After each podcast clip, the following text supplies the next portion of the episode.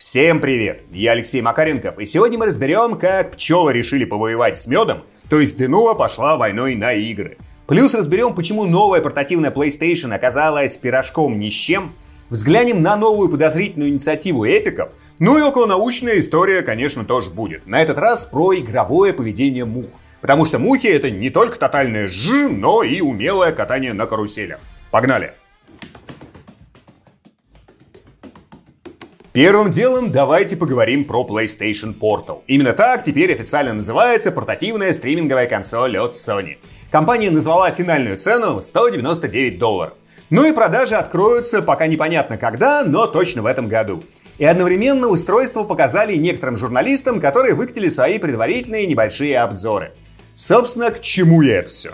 В одном из недавних роликов я высказывал гипотезу, что с помощью PlayStation Portal Sony планирует провернуть хитрый ход конем, привлечь под свое крыло мобильных разработчиков, которые будут делать уникальные небольшие игры под управление через DualSense. И что таким макаром Sony убьет сразу двух зайцев и усидит одновременно на двух стульях с разными точеными предметами. С одной стороны, обеспечит для PlayStation Portal поток, пускай небольших, но с интересным геймплеем игр, а с другой стороны, расширит свое влияние в области мобильных игр, куда Sony так давно рвется и везде про это рассказывает. Так вот, я пересмотрел, кажется, все ролики, которые появились в сети по поводу PlayStation Portal, и нигде нет никакого намека на то, что там внутри будет отдельный магазин, нацеленный на мобильных разработчиков. Плюс сама Sony уже начала активно продвигать свою новую консоль, и основной лозунг, который они используют, это фраза про то, что PlayStation Portal — это идеальное устройство для игроков, которым приходится делить один телевизор с другими домашними и хочется спокойно поиграть в игры с пи эс пять в другой комнате. Ни слова про какие-то новые небольшие игры с уникальным DualSense геймплеем никто не говорит. Можно, конечно, сказать, что Sony припасла это все на потом, но что-то мне подсказывает, что новая PlayStation — это пирожок ни с чем. То есть она — это именно то, чем она и выглядит. Просто стриминговая портативка, которую можно использовать, если основной телевизор занят. Так что вот все мои вот эти вот гипотезы из ПГС, которые я высказывал до этого, забываем. И просто миримся с тем, что Sony сделали довольно странную портативную пидерсию, нацеленную под довольно узкого потребителя.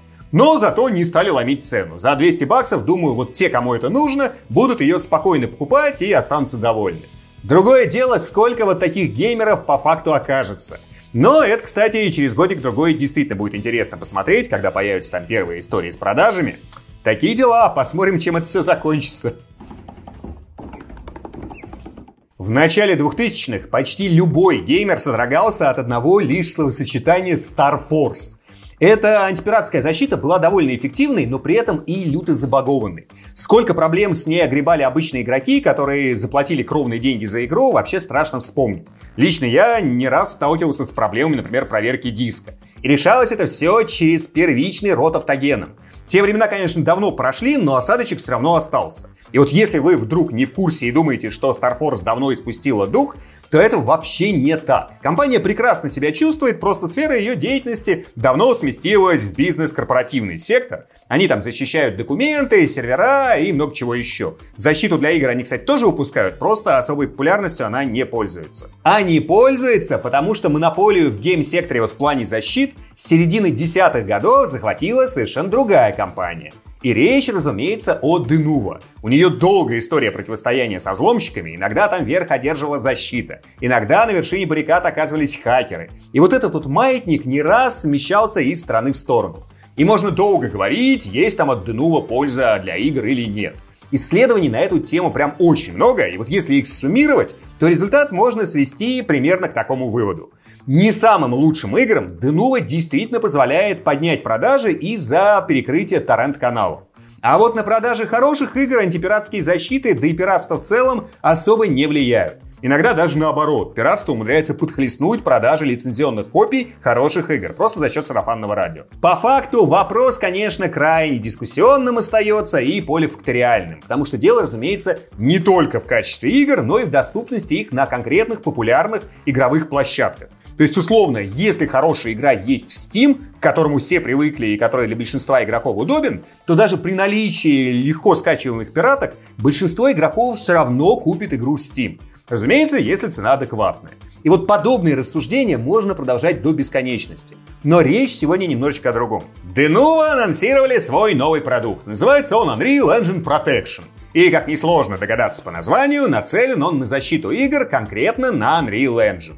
По сути, защита делает две вещи. Она защищает файлы игры от расшифровки, плюс блокирует доступ к консоли разработчика. И сейчас многие начали активно писать, что все это, конечно, чудесно, но может нанести очень серьезный удар по создателям модов для игр на Unreal. При установленной защите просто вот так скачать файлики модификации откуда-нибудь из интернета, заменить ими игровые и получить установленный мод будет просто нельзя, потому что защита будет проверять целостность и соответствие файлов. Ну и по факту из описания этой защиты, которая есть на сайте Denuvo, именно это и следует.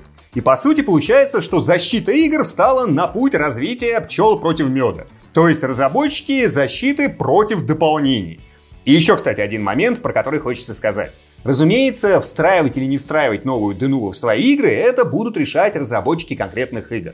По факту их никто не заставляет это делать. И тут есть одна интересная штука. Почему-то многие думают, что вот геймеры обычно против защит, а разработчики игр, наоборот, всеми руками за них. Так вот, я много в разное время говорил с разными разработчиками игр про Denuvo, и сейчас тоже вот вопросики в наших чатиках общих подзадавал, и никакого энтузиазма именно в среде разработчиков я не заметил. В целом, девелоперы и раньше называли, и сейчас очень часто называют создателей Denuvo такими очень умелыми впихивателями далеко не самой нужной функции. А впихивают они свой продукт в основном издателям, а вовсе не разработчикам. А издатели уже навязывают решение девелоперам. Вот такие пироги. Единственное, что в этой ситуации радует, что на Unreal свет клином не сошелся, это раз. И два, надеюсь, что конкретную новую приблуду от Denuvo слишком активно использовать не буду. Ну и еще третий момент. Пишите, что думаете про антипиратские игровые защиты в целом и про Denuvo в частности. Какие плюсы вы в них видите и какие минусы. Давайте вот этот момент сегодня пообсуждаем. А сейчас небольшая рекламная интеграция. И в фокусе внимания сегодня компьютерный хай-тек стол от отечественного бренда зон пятьдесят один Platform Pro сто двадцать. Я его тестировал более месяца на дополнительном рабочем месте. Что могу сказать? Во-первых, он очень красивый. Черный, матовый, покрытие столешницы под карбон с неброским технологичным принтом, с приятными рубленными гранями и без расфуфыренного попугайского дизайна. Спокойно вписывается в любой интерьер. Что по эргономике? В стол интегрирован выдвижной хаб, он сделан почти из-под лицо со столешницей, но как только вам нужны дополнительные порты, нажимаете на крышку хаба, он плавно выдвигается, и вы получаете доступ к трем портам ю эс би три точка ноль, одному Type-C, двум эйч ди эм ай, лан-выходу и картридеру на microSD. Плюс в хаб встроена беспроводная зарядка на пятнадцать ватт. То есть даже когда хаб закрыт, с его помощью можно подзаряжать смартфон. Стол оборудован подсветкой по всему контуру, который синхронизируется со всеми основными системами. С Asus Aura Sync, с эм эс ай Mystic Light Sync, с Gigabyte эр джи би Fusion и ASRock Polychromic Sync.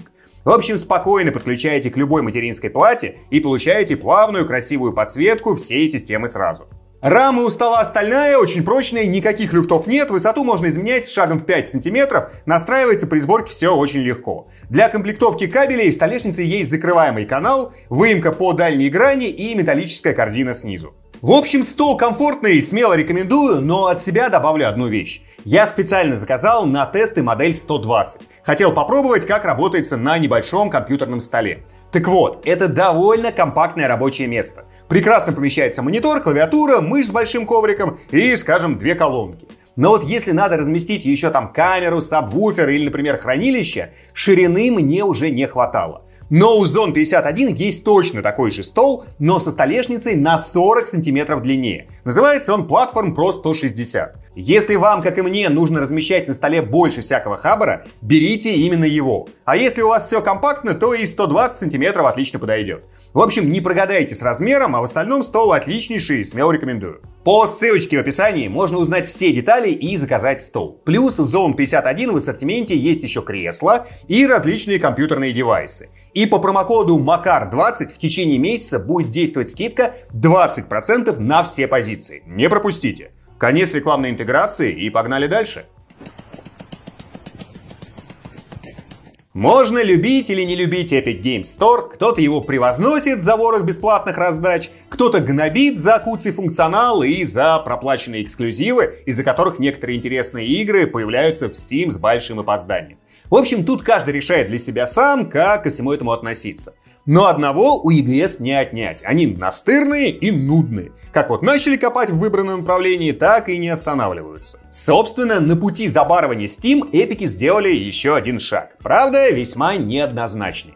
Называется он «Первый релиз в Epic». И суть его в том, что первые шесть месяцев любой разработчик, который выпускает свою игру в и джи эс, будет получать сто процентов прибыли. Правда, есть подводный камень. На протяжении этих шести месяцев игра должна быть, правильно, эксклюзивом и джи эс. С небольшой оговоркой, если у издателя и у разработчика есть собственный магазин игр, вот там выпустить свою игру можно. А вот, скажем, в Steam нельзя. Ну и еще раз оговорюсь, эта игра впервые должна издаться, соответственно, в и джи эс. До этого на других площадках она выходить не должна была. И вот эту вот новость сильно растиражировали в прессе. Что тут хочется сказать? Момент первый. Не забываем, что эпики и так берут совсем небольшой процент от продаж игр. Всего двенадцать процентов. Это был как бы их исходный sell point. И по факту сто процентов дохода от игры — это выигрыш всего лишь вот в эти самые двенадцать процентов прибыли. Не сказать, что это прям очень сильная замануха. Правда, обещают еще насыпать всякого промоушена, активно пушить подобные игры на главной странице и вообще всячески продвигать. И вот это уже, конечно, поинтересней.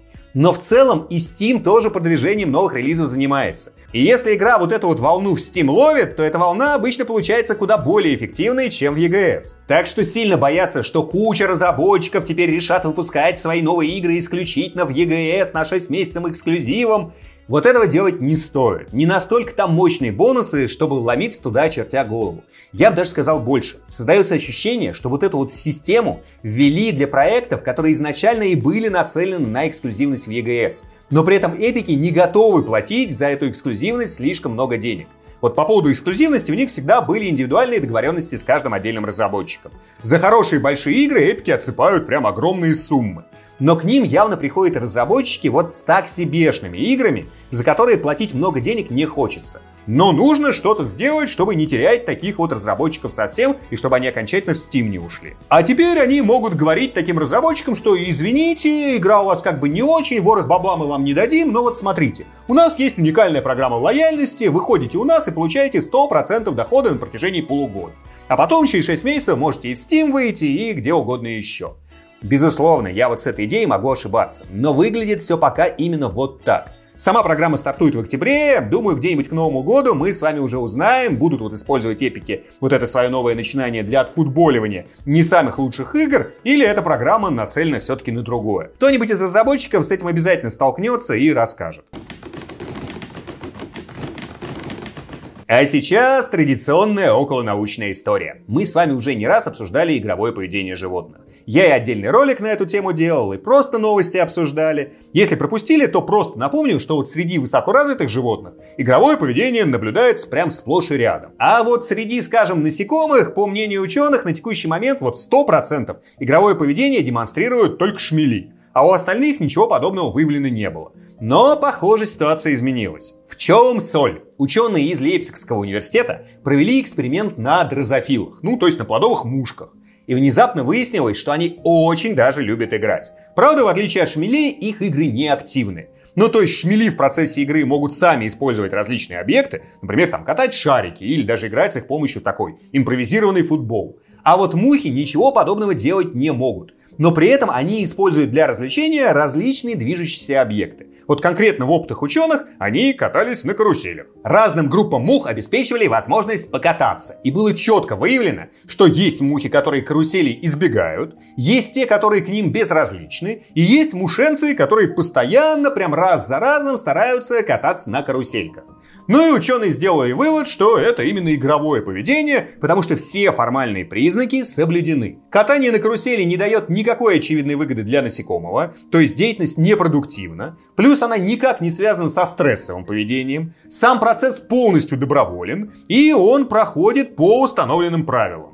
Насколько вообще можно говорить, естественно, в данном случае о правилах катания на карусели. Ну и в общем, можно было бы радоваться и говорить, что вот, смотрите, даже мухи играют. Но все-таки в этом эксперименте есть слишком много допущений. Вот активные формы игры идентифицируются достаточно однозначно. А вот про подобные пассивные варианты даже сами исследователи пока говорят с большой осторожностью. И допускают, что классифицировать катание мух на карусельках именно как игру надо с изрядной долей осторожности. В общем, есть нюансики. Сами исследователи будут продолжать свои эксперименты, и не исключено, что через некоторое время обнаружится какое-то иное объяснение вот подобному поведению мух.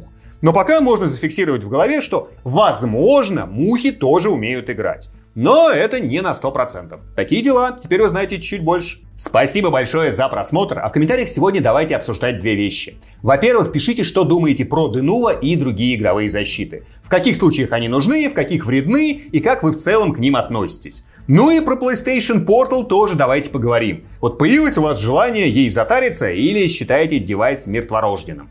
Напомню, что все комментарии я читаю и часто отвечаю. Поддержать канал можно либо на бусти по ссылочке в описании, все донатеры попадают в титры, а можно просто поставить лайк под роликом, если он вам понравился. Еще раз спасибо и до встречи в следующем видео, которое уже скоро. Пока-пока!